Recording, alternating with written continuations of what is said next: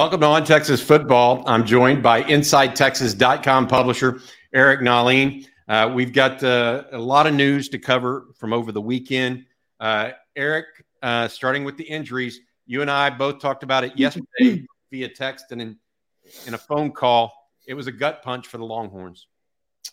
Yeah, I mean, there's no sugarcoating that. Uh, you know, everybody can say next man up or whatever they want, but uh, you know, it was it was it was tough getting those text messages. You know, almost in succession. Oh, Roschon leaves and he's in a lot of pain, and then it's you know Angilau, and we're like, man, what's going on here? And, and then Isaiah Neyor, which was, yeah, really hard to believe. But you know, that's uh, you know, they had a lot of injury luck last year, uh, and and you know, football is a reversion to the mean sport, and uh, they reverted to the mean in a very uh, aggressive way.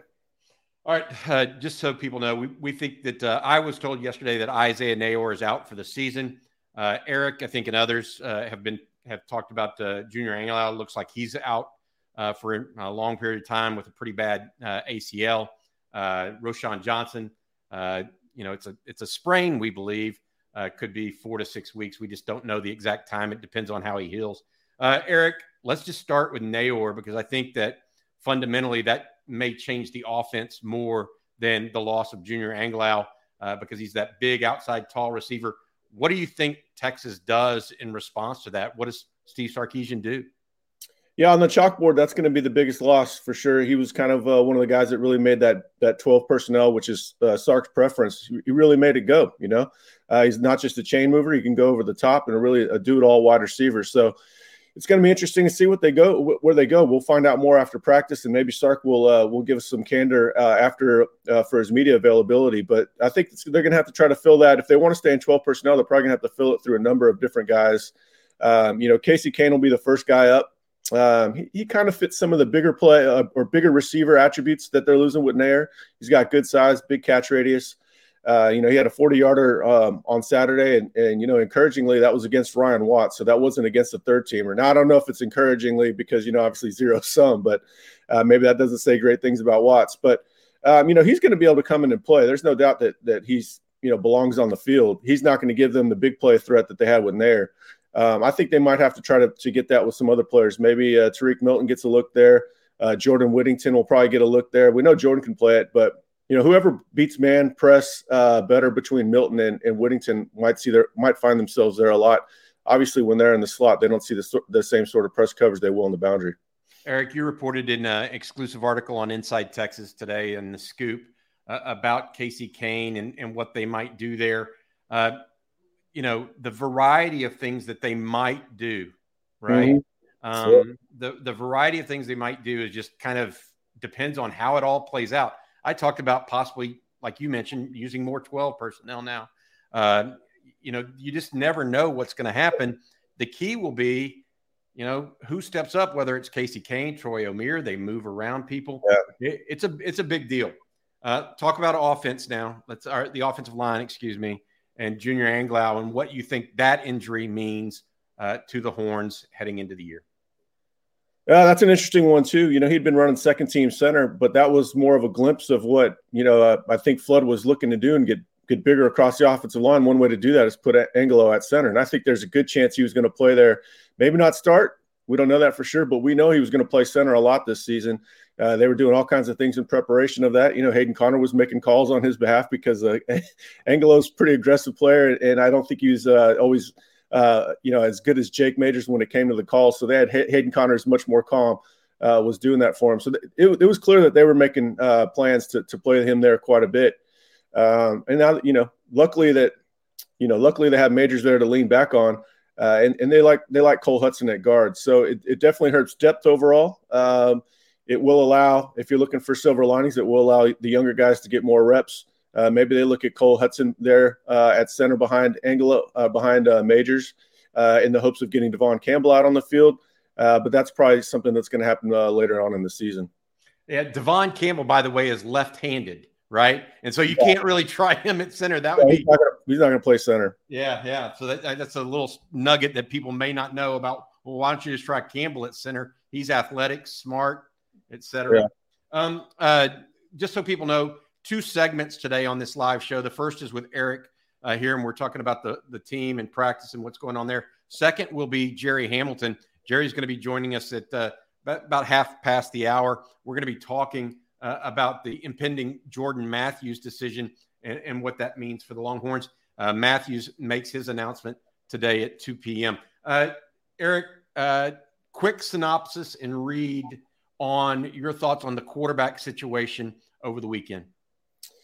Well, I think it was. Uh, I think I think Sark was signaling to the world that he was hoping to have a, a starter named after the first scrimmage, and obviously that's where we're at right now. But uh, you know, based on what we're hearing from the, the play on the field, that you know it'd be it would be tough for him to make that phone call.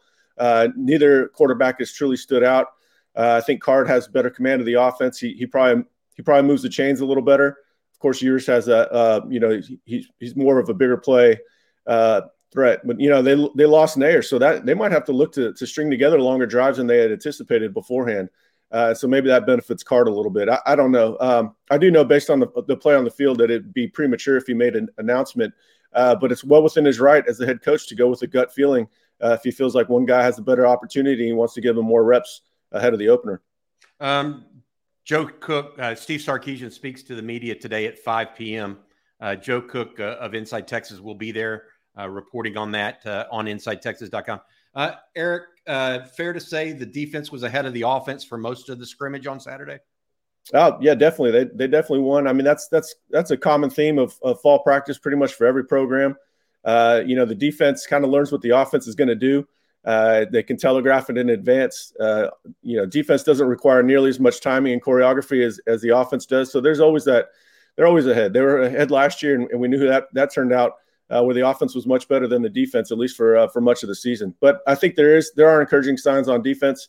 Uh, the man coverage is working out pretty well. Uh, they covered the receivers well, and then and the defensive front got after the the offensive line. Uh, you know they're getting penetration. Byron Murphy, uh, uh, T'Vondre Sweat, Vernon Broughton up the middle. We're we're getting some things done. So you know there's hope. And, and the linebackers play better too. That's going to happen when the, when you get pressure up front and good coverage in the back. So there, there's, you know, you're trying to figure out how they how they they pick up the loss of Neyor, You know, part of that could be if the defense is improved, it's going to make up for that that plus minus that they're losing with uh, with Neyor. Yeah, and and the thing that catches me uh, that I always think about Eric is uh, what are the Longhorns um, really trying to do this year on defense? We've we've talked about it all off season.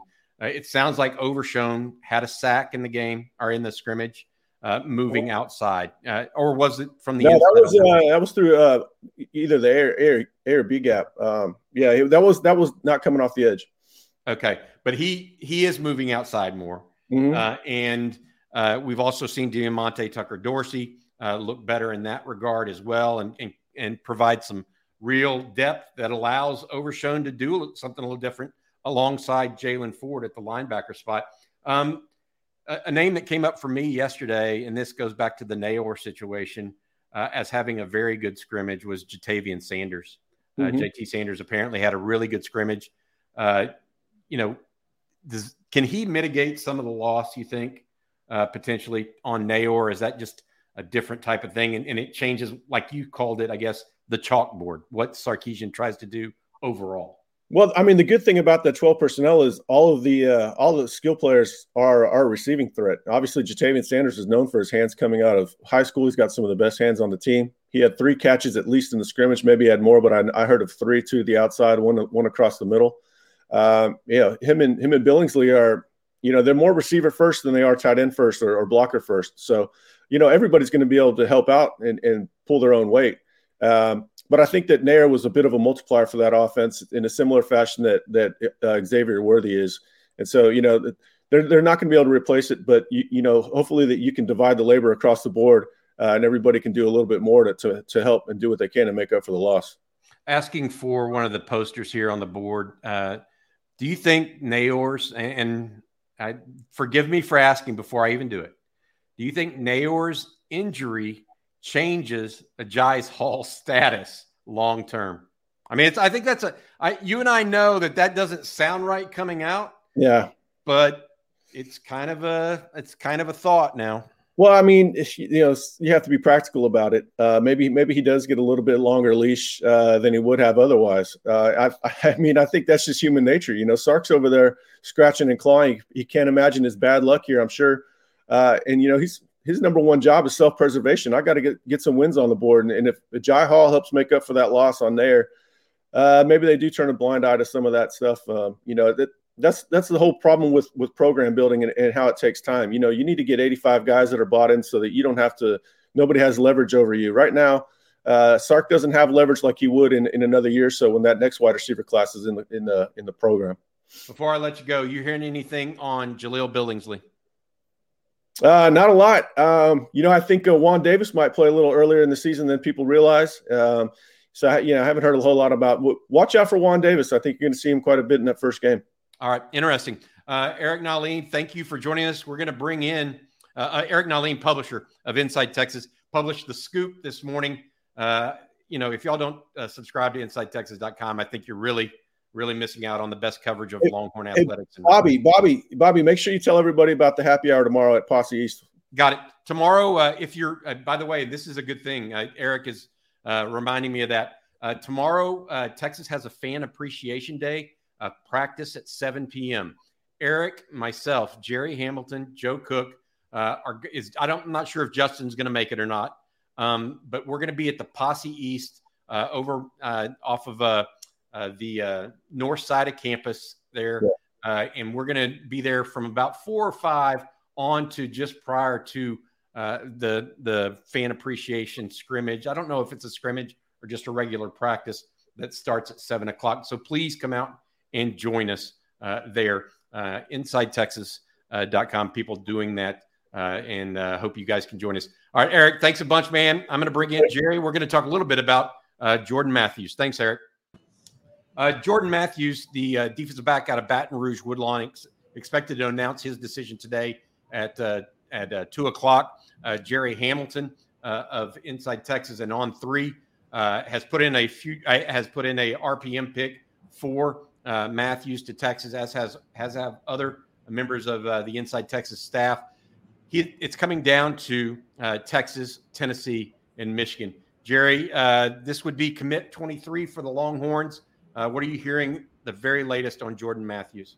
Yeah, I haven't heard anything uh, different here in the last 24 hours or so. I mean, it still seems to be uh, trending favorably to Texas leading into the announcement. Can something crazy happen here uh, early this morning or headed into the next, you know, three hours before the kid announces right around two? Sure. Uh, but it seems like it's all trending favorably to Texas and continues to. You know, it's interesting. The interesting thing about Jordan Matthews' recruitment is – beginning June, it was more it's Texas and Alabama after they offered on June 8th, I believe, is when they offered. Um, but then, you know, that Tennessee official visit, I, I think, had a made an impact. In, in, Texas, probably knew they had more competition. Then, as Alabama's defensive back class filled up quickly, and with big time guys, obviously, um, then I think the shift with the Matthews look was more Texas versus Tennessee. Michigan still in it. You know, they made the official to Stanford, but they didn't really make the final three. Um, LSU offered that didn't seem to make a dent in it at, at all. Um, so it looks like it's Texas uh, leading Tennessee and Michigan, uh, kind of what we've been reporting in Inside Texas or on three nationally. Nothing seems to have changed. And again, could it change in the next two and a half hours? Yeah, it could. It's recruiting. But right now, I, I think the RPM picks stick. Uh, Sam Spiegelman uh, for On Three is in Baton Rouge today.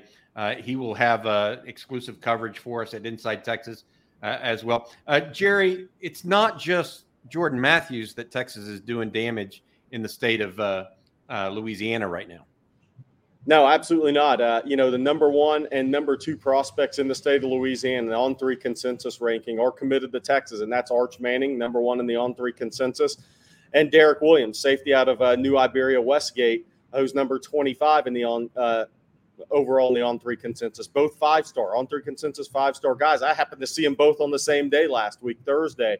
Um, and I can tell you that um, the rankings are legit for those guys. I mean, Derek Williams is a very impressive guy.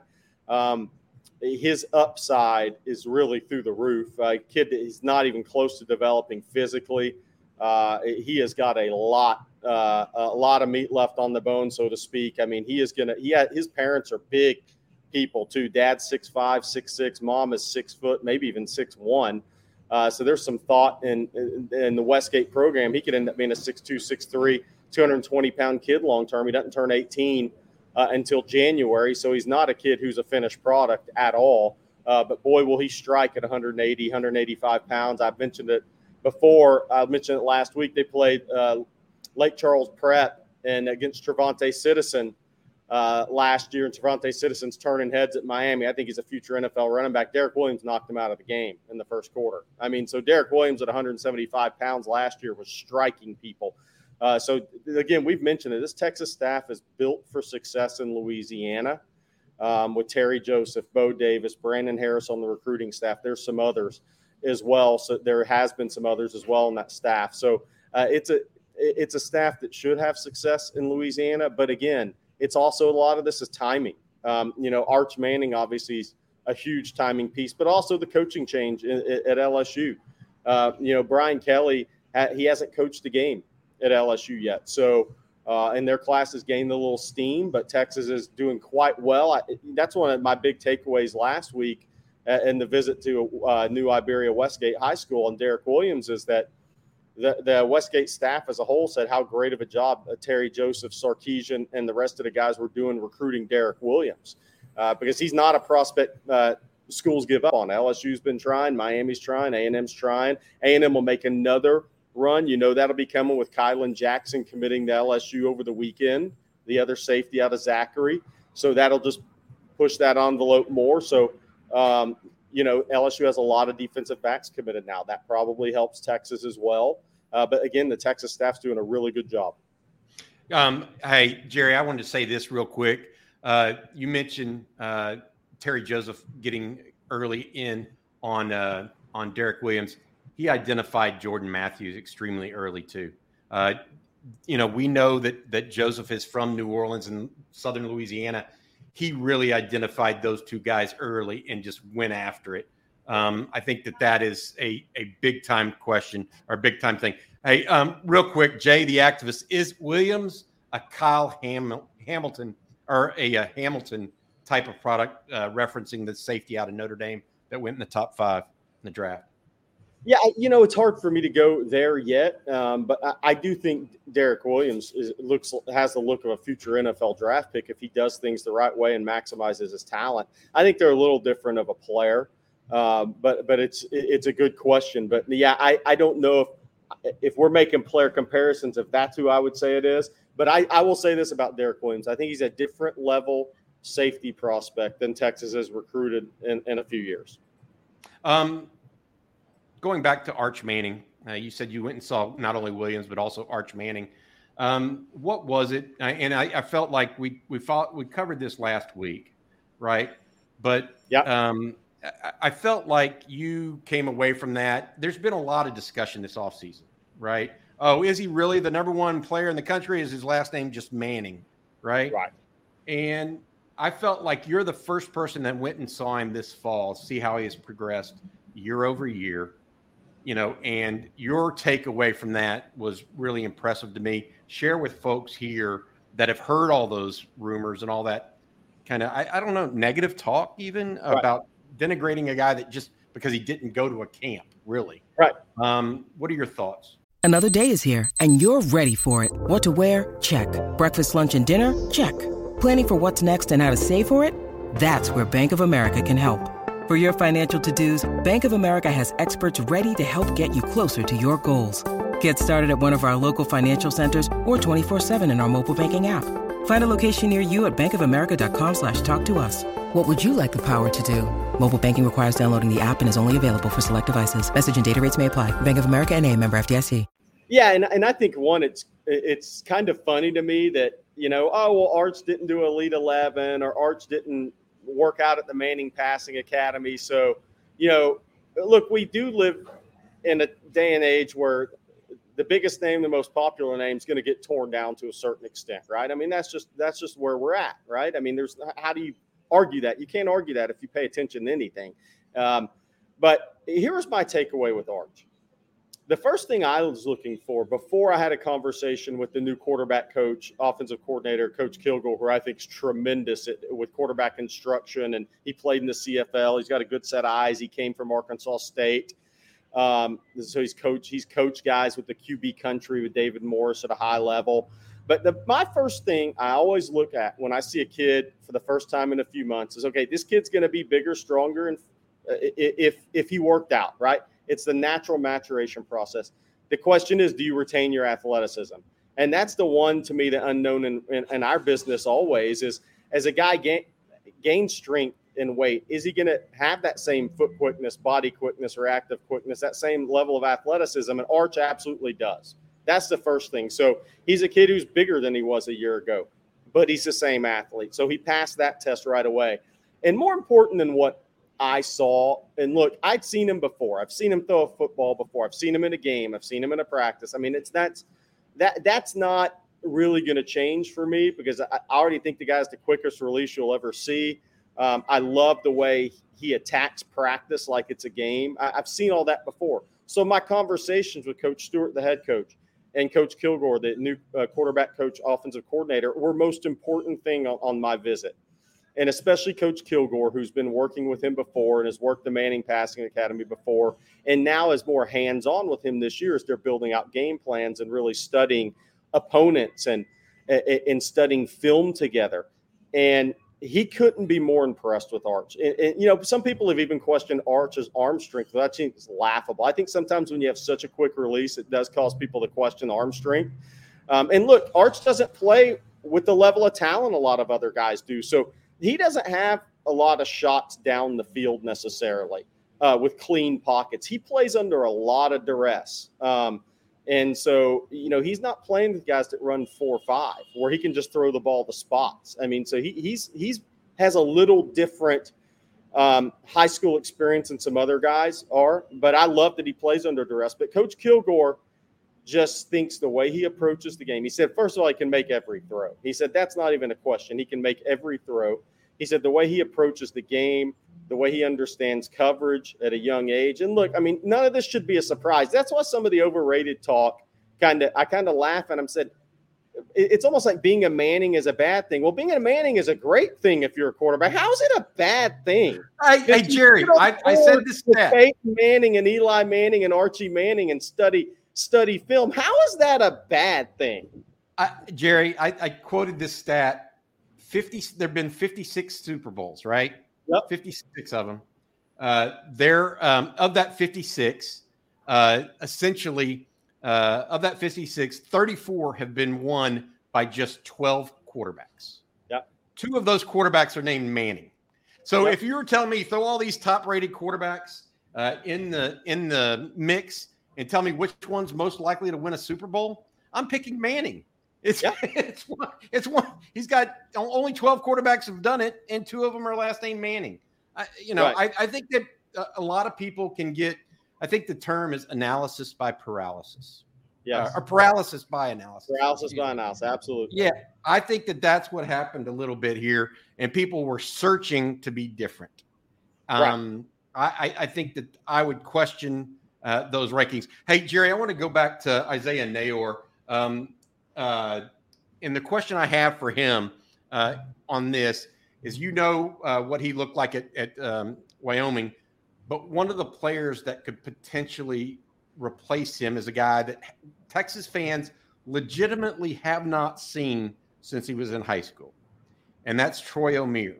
And so I want you to kind of recount what Troy, Troy Omeire and what he how he is different potentially than a Neyor so that people have a real understanding?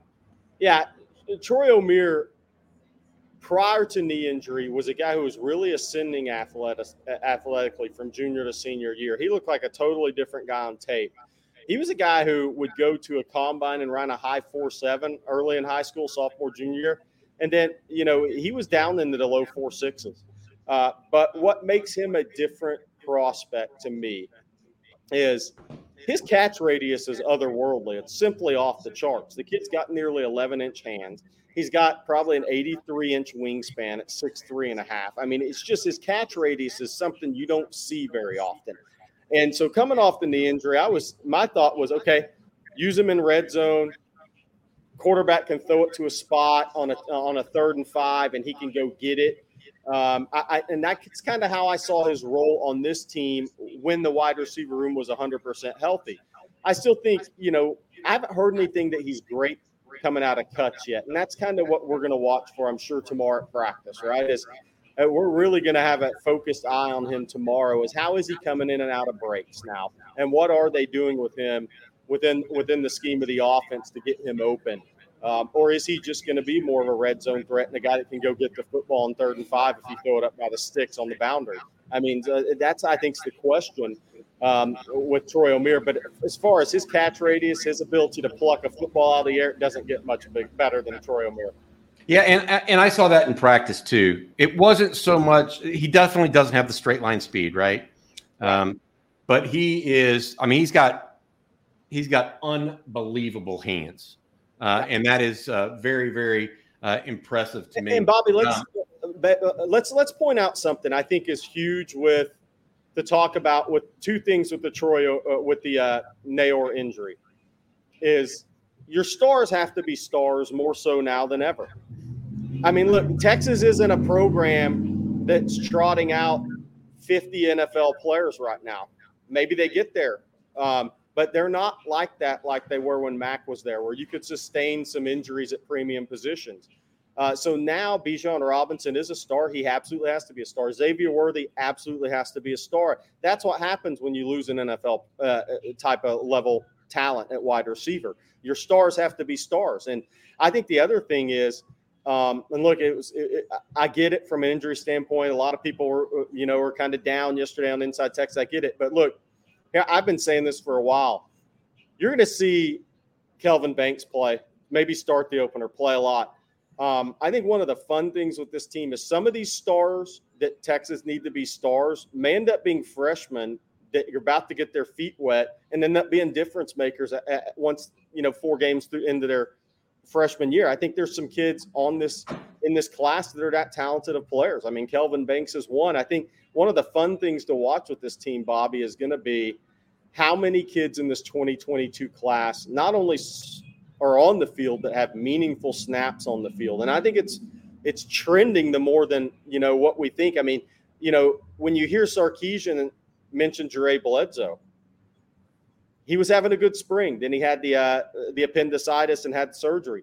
Um, you're starting to hear J'Mond Tapp mentioned a little more, right, as being a guy who can come off the edge. So uh, I think Terrence Brooks will play and he's just going to be a solid player who a guy maybe pushes for a starting role at some point his freshman year. But I think that's what, what's going to be the fun. One of the fun things is seeing these young kids really get in the mix.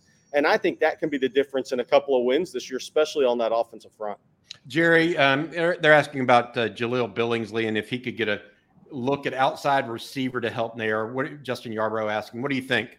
No, I, I, don't see that. I, I don't see that. I, I think if uh, you and Eric hit on something right before I jumped in, I think Ja'Tavion Sanders is another one. Uh, that's a big one now. Uh, stars being stars. I mean, he was a five-star ranked prospect for a reason.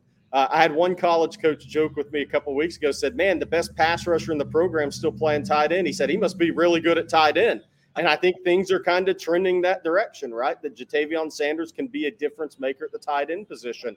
Um, look, I mean, I I think whatever you get out of Billingsley is a po- uh, is a positive, but I think the upside goes to uh, Sanders there. Yep. Um, you know, Jerry, I, am looking at it and, and thinking about uh, this. I, I, want to tell people uh, that are just joining us uh, since this is a live show. Number one, Eric Nahlin, the Inside Tech publisher of Inside Texas, was on earlier. Uh, we talked about the injuries and whatnot. we're going to continue to talk about those as this goes on. Number two, Jerry and I've been discussing Jordan Matthews' commitment timeline. He, uh, the defensive back, cornerback out of Baton Rouge Woodlawn, announces today at 2 p.m., uh, choosing between Tennessee, Michigan, and the University of Texas. Uh, Jerry and other Inside Texas analysts have uh, have uh, their picks in for Matthews to pick Texas, but you always got to wait and see and see what happens. Sam Spiegelman of On Three is on site uh, today uh, there in Baton Rouge for for us and going to be reporting live. Uh, Jerry, uh, furthermore, after that, I want to announce that we're having you, me, Eric Nahlin, uh, and the guys. Joe Cook's supposed to be there as well. Are going to be at the Posse East tomorrow at four o'clock from about four o'clock on, prior to the open practice for the Longhorns that starts at seven o'clock. Uh, this is an open invitation to anybody that wants to come on over there and hang out with us pregame uh, we'll be there Uh, would love to see you guys. Um, Jerry, I want to, I, and I also want to say this Justin Wells will be joining us here in about the next 10 minutes. Uh, he's getting a story ready to post right now on uh, on Inside Texas. Another question for you, and this one, uh, Eric brought this up, kind of just threw it in there at the very last second, and I didn't expect it. You heard him talk about Juan Davis. Yeah. What did you think of that when you heard that? Because I saw him last year, and not the perfect size for his position, not the very fastest, but when he played, he was a baller. That's what I. That's really what I thought. And I, I literally, when he said that, he's making waves. I'm like, whoa, wait a minute. This is a guy that that even despite all the things last year, he still found a way as a true freshman to get his way on the field. Sounds like he's trying to do it again. Yeah, I got two things on Juan. Oh, first, um, when I was at ESPN uh, as part of Under Armour All America game, we ran the Under Armour camps, and one of those was the Prime 21 Deion Sanders camp before he got into coaching, which we ran at Arlington Martin. And Agiye Hall, there were some really talented guys at this camp. Juan Davis had the best hands there. Uh, Juan Davis has a tremendous pair of mitts. I'm not saying they're Jordan Hudson level, which are about the best I've ever seen um, at a setting like that. But um, look, Juan Davis has a great set of mitts. He caught everything that day. And, and, and Nussmeier, uh, one of the guys vying for the quarterback job at LSU, was the one throwing the football. So he was getting he, he was getting passes on him in his numbers from a power five level quarterback prospect. But he had a great pair of mitts that day. I mean, sure hands. And then the flip side to that is why I think he has a chance to be a, more of an impact player this year. Obviously, is he was a jack of all trades in high school. We talk about this all the time. So he had, he needed time to develop at a new position. I mean, it's a totally new position to him. Um, you know, you're talking about a guy that played some quarterback, played some safety, played some linebacker, did whatever Everman needed him to do to help win games. So that guy's development curve is going to be a little bit more, especially going to a position where you got to develop physically. So it's not a surprise that you're hearing. You saw some flashes in year one that you're hearing more about him headed into year two, uh, because that's about right on the development curve. And, and and I'll tell you, I mean, he's one of those guys. Ja'Tavion Sanders. Those are guys I'm really watching. Um, with the Texas program, Bobby, because that is big in player development, right? When you take a guy who's a talented prospect that hasn't played the position truly you're recruiting him to play, how you develop those players says a lot about your player development in your program moving forward.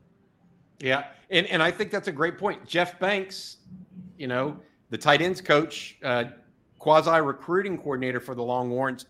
I mean, he's got a lot of, and special teams coordinator he's got a lot vested in in Ja'Tavion Sanders maximizing his ability. Well, and, and, here's another one. Brenen Thompson this year falls into that category for me because you know, look, we both know that Brenen playing at Spearman, he did whatever he had to to help Spearman win a football game, whether that's playing quarterback, whether that's playing running back, whether that's lining up outside, whether that's playing defense, special teams. So, and now with the Neyor injury, even though they play different positions, look, I mean, how quickly this staff can get him ready to go as a power five wide receiver. It's not easy, but Brenen's worked really hard and he's a focused kid. We've heard it since he got to Austin in June. That's another one of those player development guys. And look, it's not Adwater instant player, right? I always use that term Will Muschamp says, but I love it. It, you know, player development's huge, especially when you're recruiting so many guys and you're and they're adjusting to a new position. I mean, okay, Devon Campbell is one on the offensive line. DJ Campbell, he was a left tackle slash defensive tackle in high school. He's adjusting to playing guard. A lot of people think, well, how hard is that? Well, it's very hard because you're picking up a new system and you're having to pick up calls and you're having to do it when the guy lined up against you is Byron Murphy on the other side. So these player development guys are, I think, are huge to watch this season, and that's going to tell you a lot about where the program's headed. Byron Murphy may only be a sophomore, but he's an adult. Yes. That's my feeling on that comment, right? I mean, yeah. Uh, he walked in. Not many people realize that the the sophomore at the University of Texas from DeSoto walked into the University of Texas already having enough hours to graduate from a junior college. Yeah, that is a guy that takes life seriously. Seeking the truth never gets old. Introducing June's Journey, the free to play mobile game that will immerse you in a thrilling murder mystery. Join June Parker as she uncovers hidden objects and clues to solve her sister's death in a beautifully illustrated world set in the roaring 20s. With new chapters added every week, the excitement never ends. Download June's Journey now on your Android or iOS device or play on PC through Facebook Games.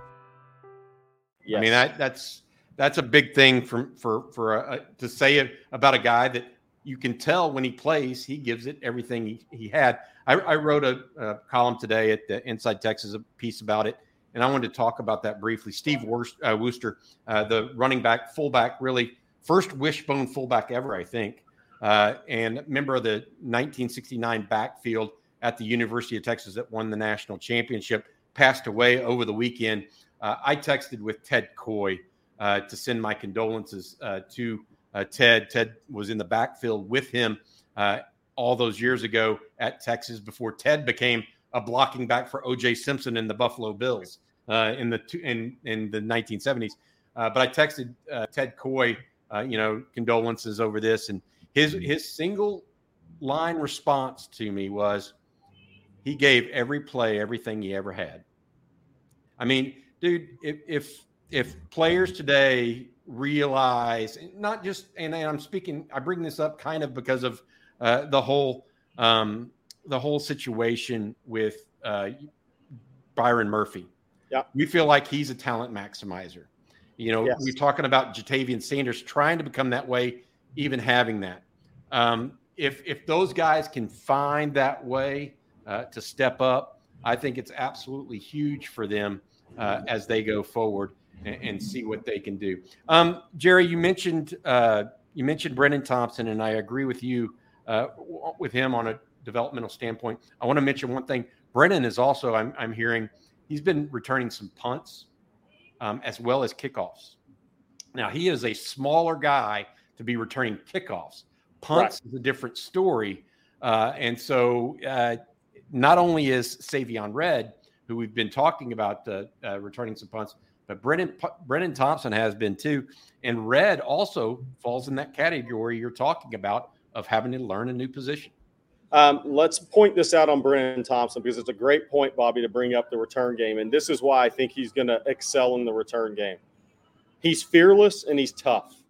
Anybody that runs 100 meters and 200 meters for with a bone spur on their foot for an entire year is a tough human being. They're mentally tough and they're physically tough. Um, then he comes back. He has the bone spur removed. He misses misses his whole senior season. But what does he do? He suits up at a football game. He doesn't have to. He's committed to Texas. He doesn't. He ha- doesn't have to do this, but he does it. Those are guys that profile really well the return guys because you have to have a certain level of fearness, fearlessness. And he does that. And I can tell you after stopping at Grand Prairie last spring and talking with head coach Tony Tademy, who was an assistant at TCU under Gary Patterson, and other places for years. Nobody can question Savion Red's toughness. Let me let me just put this one out here too, okay? They had to dial him back. You had to dial Savion Red back. And if and if there was one negative you heard about Savion Red coming out of high school, it's like, wow, man, we have a hard time controlling this guy's emotions and stuff. You have to dial him back. And that again, that's part of player development too, Bobby. And recruiting is is let's say 12 wide receivers are sitting in a room. One, they all don't learn the same, right? Audio versus visual learners. Then there's the way you communicate with those guys, your point to get across. Then there's reading that guy. Um, does he is is he a guy that you have to help him control his emotions, the highs and the lows, and kind of teach him how to keep things more even keel because that is important with young guys. So I think all this stuff in player development is a great conversation for another day after we see some of these kids play. But Savion Red, Brenen Thompson, they both have that fearlessness about them. Um, hey, I got to say this. This this is uh, kind of funny to me. Um, uh, the idea that you have to dial somebody back down for the Texas football team, I think is music to the ears of fans. Yeah. Right. Because that's what they've wanted. They've wanted them dialed up to 11, right? Yeah. The whole spinal tap joke. Uh, you want them dialed up uh, to a level beyond uh, where they're at. You well, know? Bobby, you were talking about, we are talking about Steve Worster, uh, what Ted Koy said. I mean, I always go back, and whether it's wrong or right, whenever I look at a defensive tackle from an evaluation standpoint, I always think how hard Casey Hampton played, snap in, snap out. from the first time you saw him as a sophomore in high school when he was a 280 pound end or fullback to when he was 335 pounds in the NFL after two ACLs. The guy never took a snap off. Uh, he or never, or or 330 plus. Right. Dead in the fourth quarter against Nebraska. Yep. There he is holding the middle of the field like I do. I get it. I I think those guys. That's why Roschon Johnson, Jerry. I know. I think is such a big a big loss because, and he's not. Look, he's not out for the year. We don't think, um, but he was the guy that stood up last year and said enough of this crap, right? right? And and not necessarily, you know, he wasn't. He's not the number one um, number one back or anything like that, but he was in the final game and he put him on his back and he was he was very physical established the physicality of the longhorns. And to see him go down along with junior angilau and along with isaiah neyor over the weekend I, I described it as a gut punch with eric and i think that's how we all felt. Yeah and let me tell you this about roschon. You think you knew him as a leader before watch him now. He, it, the injury's not going to keep him from leading. It's going to keep him from leading in the huddle on the 25 yard line on third and two when he needs to gain three yards, right? But just watch. It'll be fun for Texas fans to watch at the games. That leadership won't go away and it, leadership won't change. He'll just be doing it with a boot on for a while. But he will continue. That it's his MO. We had him in the Under Armour game. I went to see him at Port Neches Groves in high school nothing will change with that kid because that's who he is.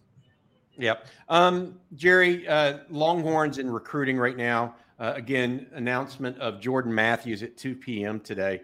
Uh, yep. We talked a little bit about, or, or quite a bit about uh, Texas uh, in the state of Louisiana. Uh, with the additions. This will make, if he commits into Texas like we're expecting, this will be four commitments for the Longhorns in Louisiana. I think that's the most they've had uh, since we, I've been doing this in a single year. Okay. So that's 30 years. Now take me to Florida. Yes. Okay, where you were last week. They've already got two commitments from the Orlando area in uh, Peyton Kirkland, the big offensive lineman, and Cedric Baxter, the nation's number one running back. You know, as Texas looks to recruit national, all three of their commitments in the month of August, or all two of the, two of the commitments in the month of August thus far, have been from out of state. Jordan Matthews would make that three today. What does that What does that mean for Texas recruiting? Yeah, I think I'll, I'll to take that point further. Uh, if Matthews goes to Texas, that's four kids in this class. Jamon Tapp in the last class, right? That's five from Louisiana. You had Aaron Bryant from Mississippi in the 2022 class. You had Justice Finkley in the 2022 class from Alabama. You have two guys, Peyton Kirkland and Cedric Baxter, committed from Florida. So you've got nine guys in two classes from SEC states. Now, Georgia, Texas is trying with Tashard Choice. They're trying to break into that state a little bit. I think that's even the most difficult state because Georgia just won a national championship and Alabama values that state so much in Florida and Clemson, right? That is maybe the toughest state to recruit in in the SEC region right now. But my point is, three years ago, two, three years ago, these kids aren't going to Texas. And maybe Arch Manning's different because Steve Sarkisian is the Manning family's modern day Cutcliffe, um, so to speak. But still, these kids are not looking at Texas the same way as they are today and in the last class. When it was announced that Texas is going to the SEC, that totally changed the recruiting geography for the University of Texas football program moving forward.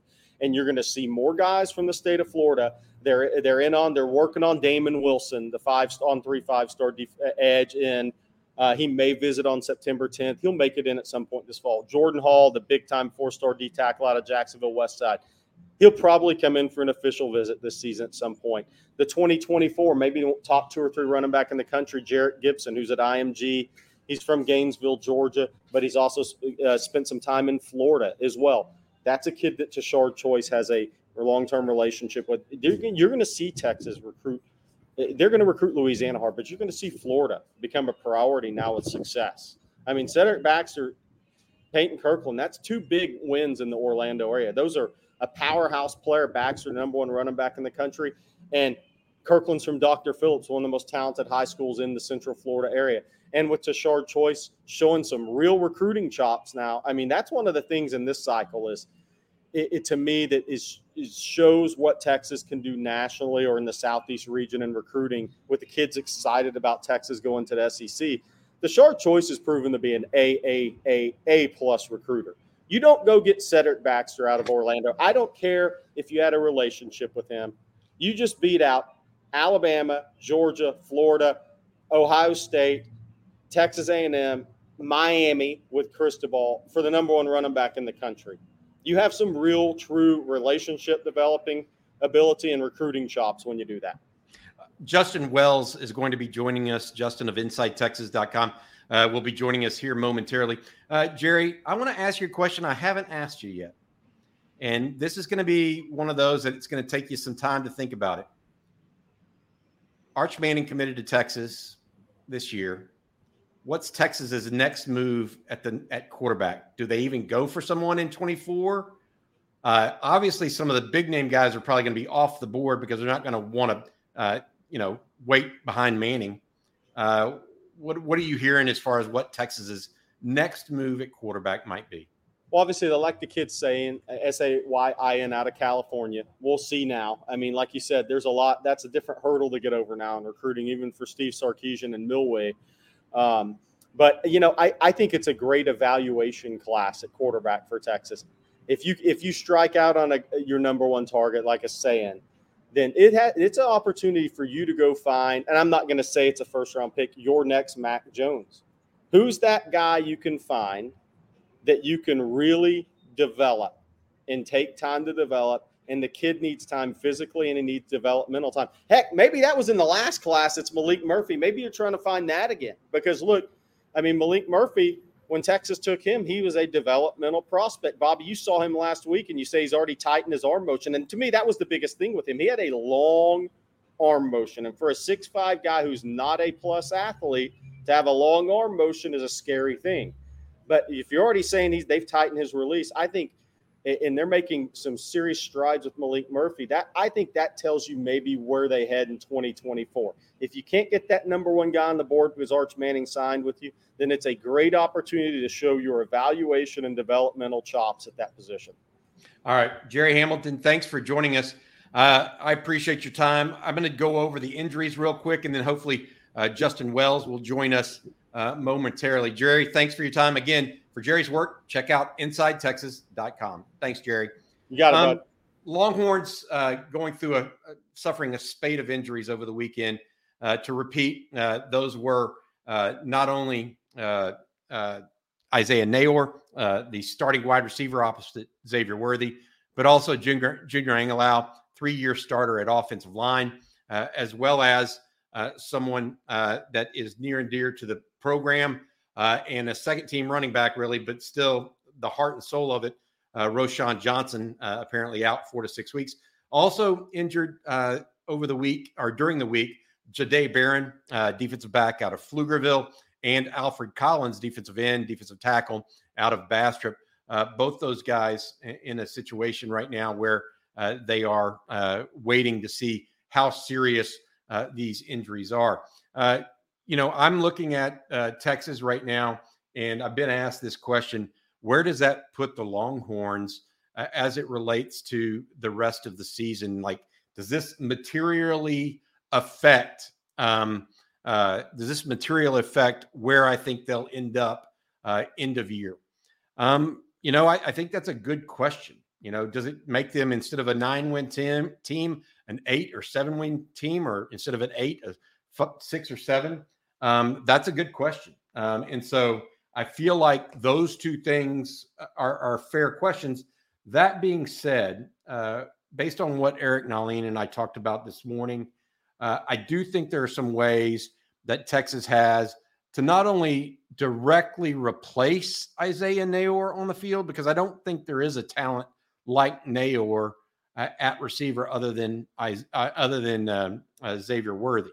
But what they can do is change the alignments, uh, in, include guys like Ja'Tavion Sanders, get him on the field more, uh, and some other guys uh, on the field more as well. So I feel like Neyor is a touchdown maker. And so anytime you take a touchdown maker off the field, you have a chance to lose football games. I really believe that and, and always have. And I think he is a touchdown maker. I think of 40 something catches last year, I had 14 touchdowns. Um, and so I feel like that's a difficult, difficult loss. The loss of Junior Angilau um, is uh, is a, a, little bit different uh, in that I feel like he is a three year starter, uh, but Texas has a little bit more depth on the offensive line at that level, and Angilau was not as much of a standout potentially as Neyor. Um, was a solid player, but nobody thought he was going to be an all conference player this year. Um, and so I, I, feel like that's that's going to be one of those things uh, that we have to watch and, and uh, be aware of uh, as the year goes forward. As far as, and I, I, I saw Barry Sorrell uh, step in. I'm, I'm, thinking that may be Barryn Sorrell's dad joining the chat. I want to wish him and his son a good luck as he's fighting uh, for the uh, defensive end role at the starting defensive end role at the University of Texas this year. Um, as far as the loss of uh, Desha- uh, of Roschon Johnson, uh, that one, you know, I don't think it's going to affect the win loss record uh, because ostensibly he would only be out for both the Texas or for the uh, Alabama uh, and um, Alabama and uh, Louisiana Monroe game, possibly also missing uh, the UTSA game. I don't think he's going to be a guy uh, that uh, really determines the wins or loss in those games. Although obviously uh, his presence would absolutely help help help. Uh, but uh, I just don't see it happening. Uh, Justin Justin Wells has just texted me. He's having a problem getting into the chat right now. we're going to wait on him for a couple more minutes. I also want to talk about what the offensive line situation does with the loss of Angilau um, Angilau had been working uh, as uh, a uh, center for most of camp instead of guard. They already knew what he could do at guard. So there was some thought that they were not only repping him at center to get backup snaps, but possibly they were going to move him into a starting role at center because a lot of the, the, the people that Texas is competing with against this year are going to have those big interior nose tackles. Baylor, um, OSU, Oklahoma State, and Oklahoma all have, and those are those are the three probably top programs right now that Texas is going to compete with in the Big 12. They all have those big, oversized uh, defense uh, defensive tackles, and so Texas, to mitigate that, I think was looking at Angilau over Majors at some point uh, for this, and so it, it'll be interesting to see where that offensive line shapes out. But as of right now, it sounds like Kevin Kelvin Banks. Uh, this did not get as reported as it should have been uh, because of all of the injuries. But it looks like Kelvin Banks is on the cusp, if not already having taken over for Andrej Karic at the offensive tackle on the left side. He finished the scrimmage with the ones on Saturday afternoon. So uh, it'll be interesting to see where that goes. Uh, at left guard is Hayden Conner, a young man out of the Katy area. He is, uh, of course, uh, a guy that Texas was hoping would start this year. They just didn't know at what position. It looks like it's going to be left guard.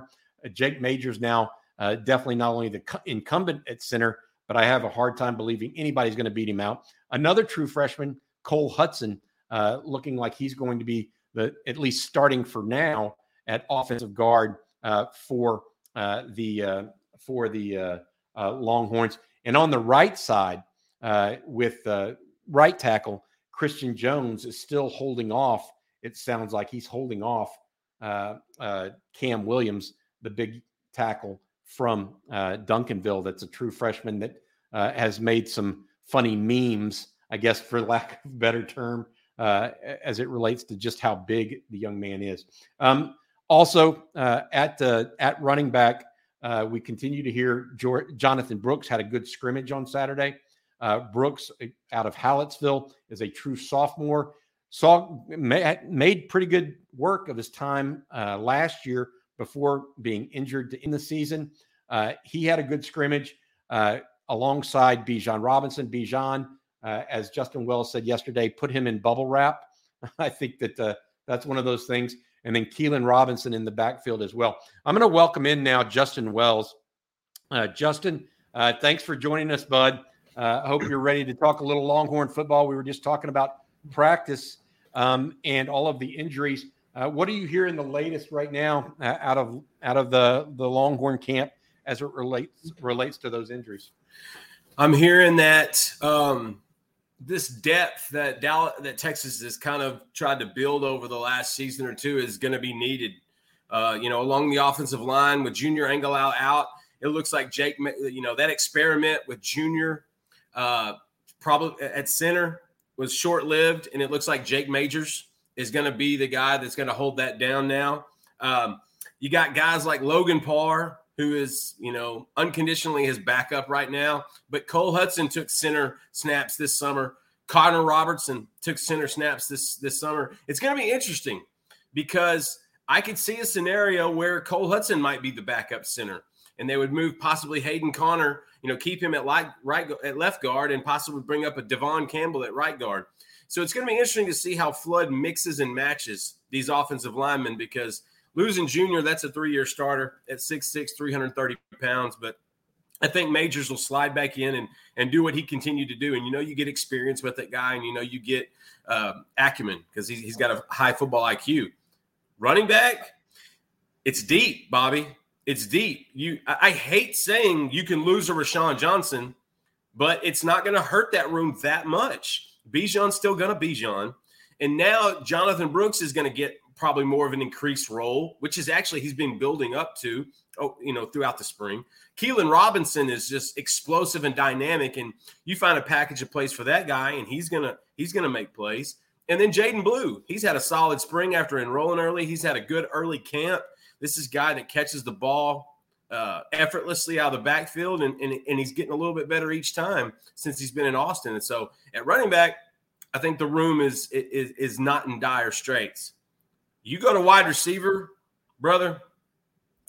There's depth there, but Isaiah Neyor is not a guy you just replace. That one stings the most. The upside, the ability to really maximize this offense and Sark's system to get vertical, you need a guy on the outside that's just like what he brings. Now you're going to have to see a push from Casey Cain and Troy Omeire to see if he's going to be able to, to, to get back a little bit sooner. And I wouldn't be surprised if Tarique Milton gets moved over to the X spot.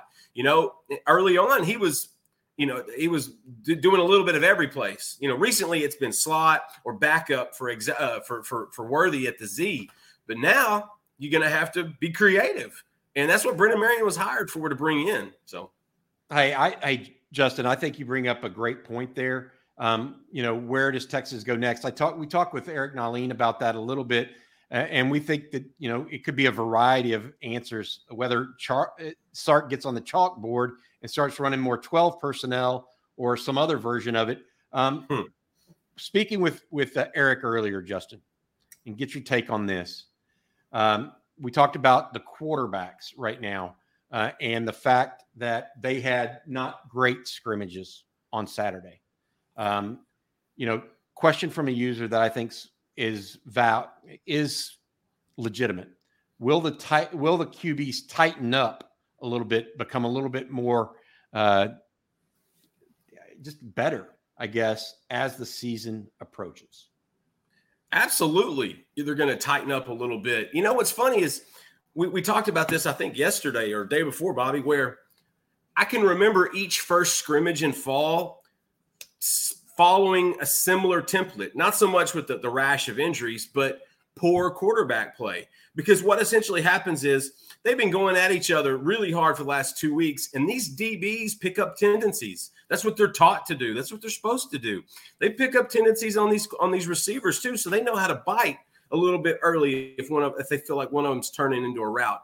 And so it usually correlates with the second scrimmage being a better show from the quarterbacks. And I and, and you know we're, we're always thinking ahead. We're always thinking, all right, what's going to be the next scrimmage like? What what are things that they're going to need to improve on? What are things that they're going to build on? Now it's all those and oh Lord, are we going to see an uptick in quarterback play? Are we going to see them take that next step? Because in the in, in the past, the quarterbacks have always looked better in the second scrimmage. And I think, especially with an offensive minded guy like Sark, you know, when, when, your quarterbacks get get eaten up like he did, and, and he has to tear into them like he did, I wouldn't be surprised if he threw some different things at the defense in this second scrimmage because you need confidence on this offensive side. And if that means throwing out some plays that that defense may not be accustomed to, if that means changing up the rotation a little bit or getting different guys involved with different quarterbacks who they're comfortable with, you do whatever you can. Sark needs to get the ball down the field chunk by chunk. He's got to figure out the right guy to do it. He's got two guys to pick from. Either one can get it done. This next scrimmage on Saturday, Bobby, could be the biggest tell of the season of what that quarterback landscape is going to look like. Um, hey, Justin, uh, you have uh, you not only cover the team uh, for InsideTexas.com, you're also heavily involved and get on the road uh, for recruiting. Texas has uh, a guy that they're hoping to get a commitment from today at two o'clock, Jordan Matthews out of Baton Rouge Woodlawn. I know you went down there and saw him uh, this past uh, off season. what did you think, and what do you think about the Longhorns' chances there? You know, with Jordan Matthews, he's one that I feel like Inside Texas has been bullish on since the spring. Um, I remember him starting to come to campus. It was about 18 months ago when he started taking unofficials from Baton Rouge, and he's been to Texas six times, Bobby, on his own dime. And to me, that's a tell, especially when he keeps coming back. If you talk to his mother and her father and his father, you know, big big fans of Terry Joseph, big fans of the staff. They love what Texas is doing. I love that Jordan Matthews is kind of going off the reservation. You know, his dad played football at LSU. His brother is a is a college, I believe, receiver or DB at Southern. And instead of staying in state like most in-state kids do in Louisiana, it's hard to pull from that from that area and that region. He he wants to leave. He he thinks he's found he, he's possibly found a home in Austin. And and that's that's big for a kid that's, you know, he, he fits that prototypical size that Sark had been talking about in previous press conferences. Six one, about 180, 185. There's some there was some question about his speed. I think that was eliminated at the state track meet last year when I believe he ran a 10 6, 10 700, something in that range. It, it, it really eliminated that. He's gotten bigger, he's filled out some more. And so I'm eager to watch his senior year. I, am really eager to see what he does as the total package because Texas put themselves, this is a recruitment that you can say Texas recruited the hardest. This is recruitment you can say Texas put in the most effort and the most resource. They identified this dude a long time ago. Terry Joseph's had this guy on his on his wish list for two years now. And the fact Jerry that and Jerry and I, coming back is huge. Yeah, Jerry and I were talking about that. I mean, Terry Joseph really honed in on two dudes, right, in South Louisiana. Derek, Derek Williams, Williams, and Jordan Matthews. He's and, halfway and, there, Bobby. Yeah, and it exactly. doesn't hurt when Arch Manning. Like, listen, Jordan Matthews was leading Texas way before Arch Manning became a Longhorn. But you trust me, that doesn't hurt when Arch is sending him a text. Hey, boot up. When Derek Williams is sending him a text. Hey, boot up. When Will Randall's telling him, Hey, are, are you ready? We're going to be there soon. Let's jump in the boat. I mean, you're talking about four of the top prospects in the state of Louisiana signing with Texas. I wrote earlier in the scoop, I don't, I can't remember a time in following recruiting in the last 20 or 30 years where Texas has gone into the state of Louisiana, stomped their foot, and drug out four of the best prospects in that state. I just can't remember when. I don't know that they've signed four guys total, much less the number one and two and number eight overall prospect in, in the state. I mean, exactly. um, you know that that's just uh, the bottom line, and uh, you know we, we look at it and try to to evaluate this stuff year in and year out. And Jerry Hamilton was just on with us, Justin, and you know the last if if Matthews commits today, the last three commitments for the Longhorns in the month of August will have all been from out of state prospects. Texas is starting to make a roll out of state. And it's interesting because I think that the brand carries, right? Um, Absolutely. Hey, here's a question from Williams David that uh, I, I, think is always interesting. Uh, and I do call him Williams David instead of David Williams on here. Uh, so, hey, you were up That's my man, the Malik yeah, you were up to see, you were up to see um, Javien Toviano uh, last week. He's asking about him. Uh, what do you think about the defensive backs uh, as well as Te- Toviano and uh, what Texas has recruited thus far? Well, the first thing I'm going to tell listeners is you need to get to InsideTexas.com. right now, as you're watching this and read the, the newest post from Ian Boyd and myself, we did a recruiting notebook on Javien Toviano, broke down his fit, his evaluation, and, and how it affects this Texas cycle. Uh, it's an outstanding read, if I must say so myself.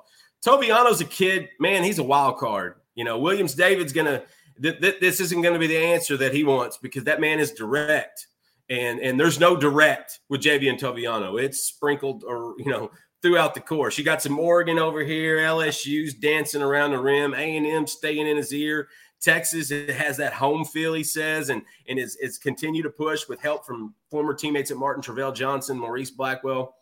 Toviano, I fully expect to take an official visit to Texas this fall.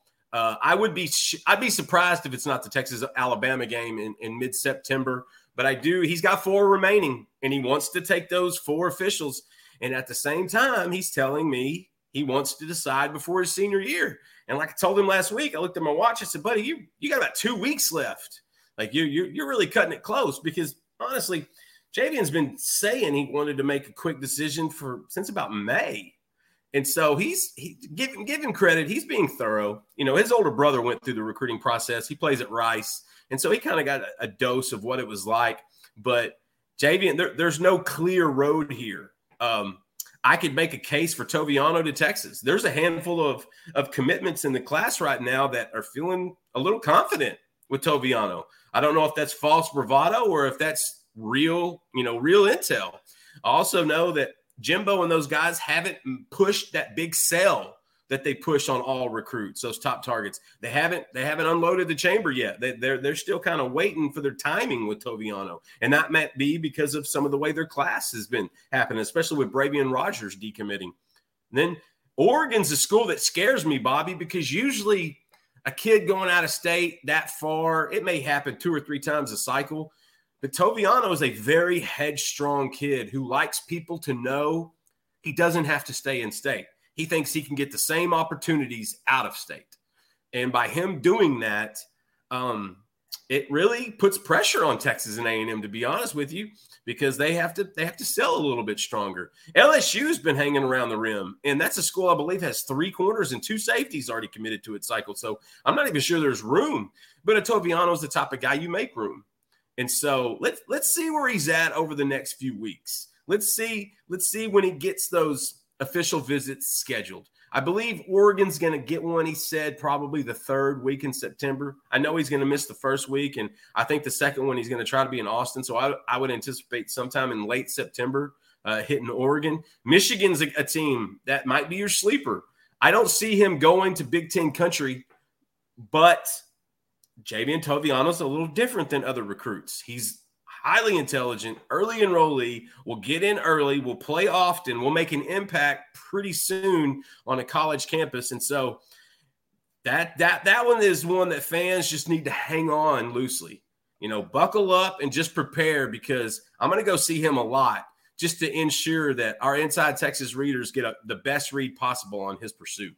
I've got to say, I've got to apologize to readers or to viewers here. Uh, we had a guy spam our uh, message board chat here, and one part of it got through uh, to the video.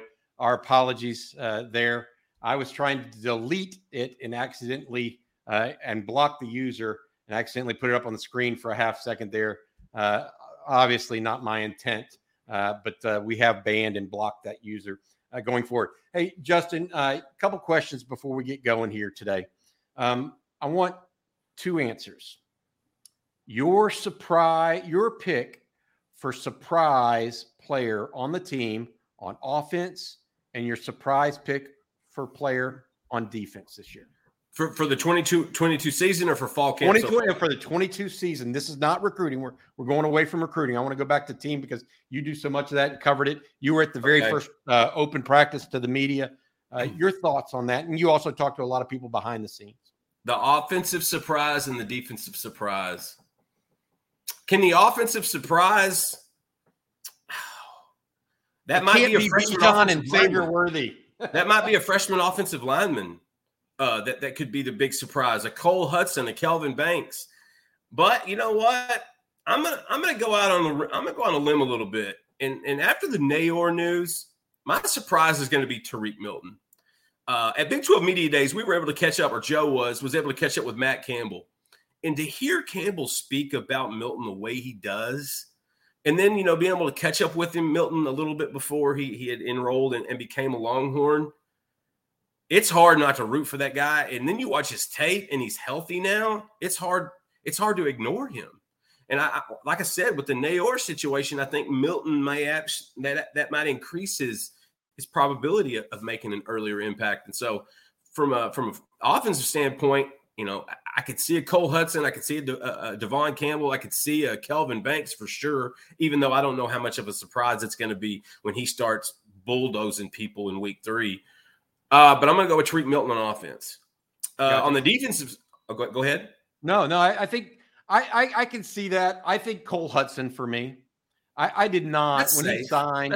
Look, when he and I think you and I uh, know why. When he signed, he was not the most ballyhooed recruit in that offensive line class.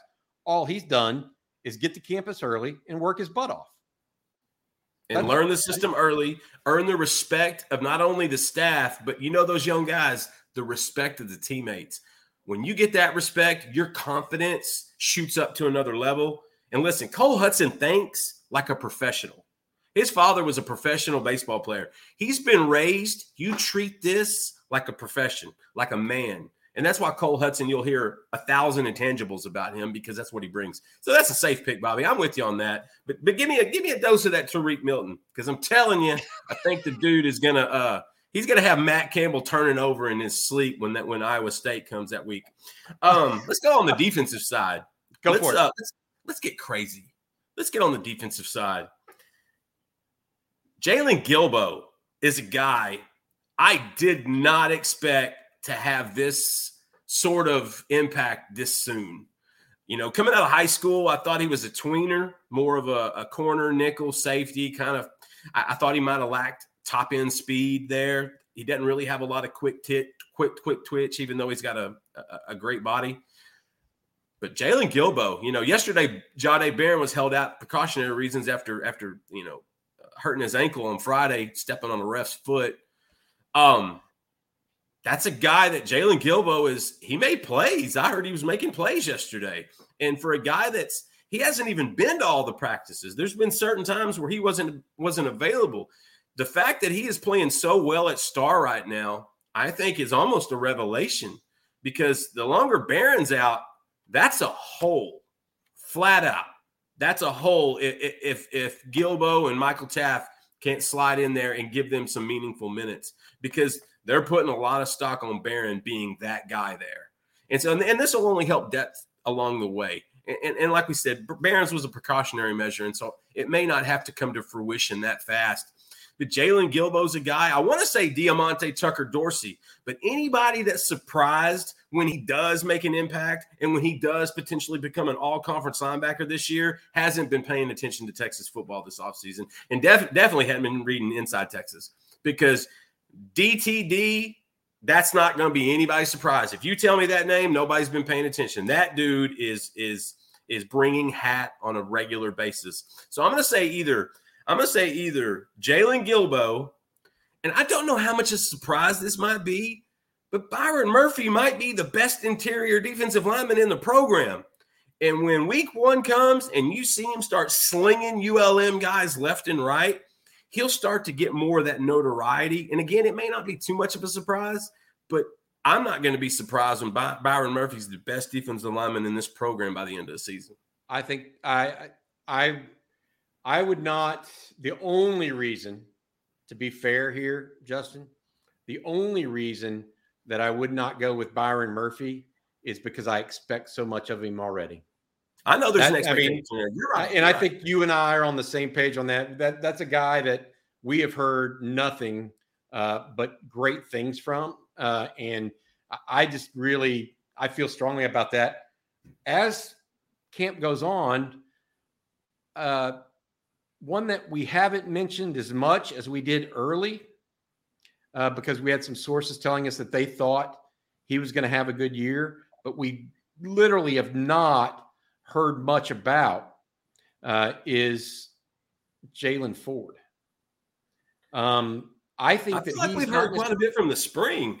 Ha- yeah, exactly. From the spring, but not this fall. We just he's he hasn't been the focal point. It's been the emergence of Diamante Tucker Dorsey at linebacker. You're right. It's been You're right. moving over, shown around. You're right. They need they need that presence, that physical presence at linebacker that Ford provided at times last year, but was otherwise completely void. I think, and so I would go with Jaylan Ford in my group. Although, I, again, I don't know if that's considered a surprise or not. Right? So you know, it, your your Jaylan Ford mentions kind of like my Byron Murphy. It, it, they shouldn't be surprises, but at the same time, we got to see it on the field for a full year. And I, I love Guilbeau back there. And, and here's another one: if Kitan if Kitan Crawford continues to learn the free safety position, that back end is only going to be stronger. And then they got to start figuring out a way to get him on the field and then go through Jerrin Thompson and Anthony Cook. You know, I, I wouldn't be surprised to see him slide over and play some nickel, some star, because Crawford is just so physically developed. It, at some point, you want that. You want him as one of those first eleven on the defense. He's just that talented. Yep. Um, Justin Wells of InsideTexas.com uh, here. Bobby Burton uh, uh, hosting the show here. Uh, that's myself. Uh, Justin, I, I feel like um, as we move towards uh, this Sark press announcement or press conference, I believe at five o'clock, Jordan Matthews, his two o'clock announcement, the defensive back out of Baton Rouge Woodlawn. It was a big weekend overall for the Longhorns. Very difficult injury news.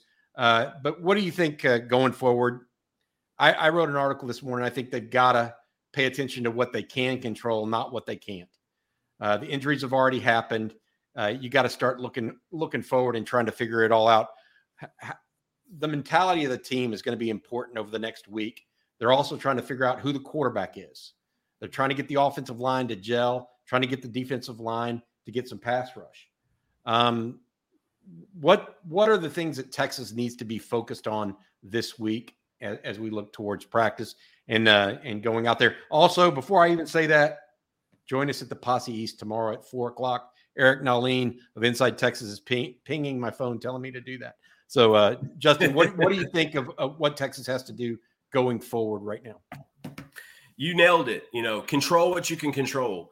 This scrimmage on Saturday, a lot of it was designated to find the guys at the ones and the twos so they could start figuring out rep allocation for the remainder of camp. But after talking to a couple people after the scrimmage, it was kind of a downer of an evening. You know, when when with, with the, the, the myriad of injuries that kind of hit one after another, the poor quarterback play uh, w- w- was evident, and so it it wasn't as lively. It wasn't as as positive and bouncing around. It and when you lose guys like left and right like that, and your quarterbacks don't play well, then that's going to have an effect on the field, uh, especially on the offensive side. And the defense basically capitalized.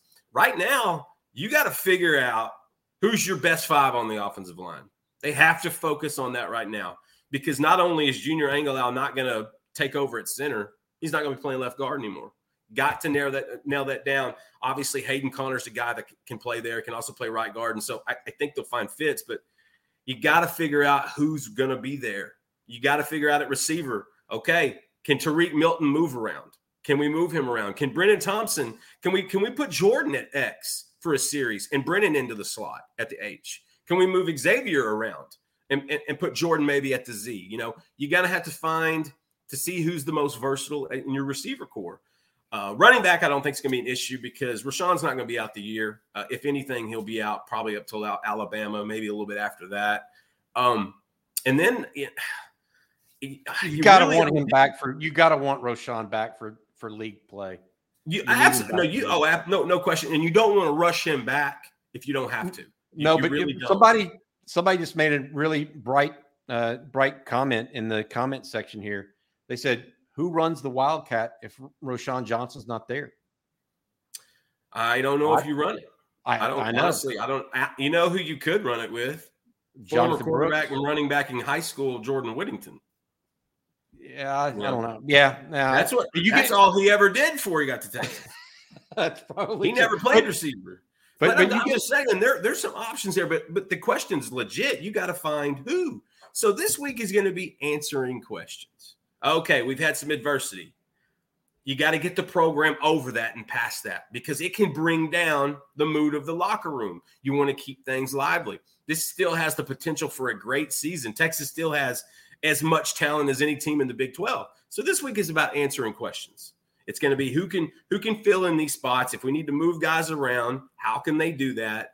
And then I think a question that needs to be answered the next two week or the next you know four to six weeks is, you know, with Alfred Collins being out for essentially a month and a half, two months, who is going to you know kind of play in that role? Which at this point, you know, he had been a little bit behind some of the other guys. Who's going to step up and play in that role? And then you have to wonder when he does come back, how how how much of an impact is he going to make? How healthy is he going to be? That's a guy I save until Big 12 play because when the light's on for Collins, we've seen it. When the light comes on, guy is hard to defend.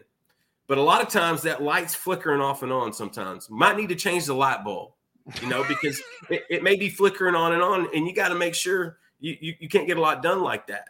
And so there's a lot of questions, Bobby. You nailed it. They need to be where they are at the moment and in the moment and find, all right, how do we mix and match some of these guys to ensure the best 11 are on the field on offense and on defense? Justin Wells uh, of InsideTexas.com. Justin, I, I think that's going to do it for today. We had a little bit over an hour uh, on the chat today. Uh, not only Eric Nahlin of Inside Texas, uh, but obviously Jerry Hamilton and Justin Wells uh, also. Uh, lots of stuff covered. Uh, Jordan Matthews commits at two o'clock. We hope to have that news as quickly as possible. Sam Spiegelman of On Three is on site for us. Justin, Steve Sarkisian talks at five o'clock.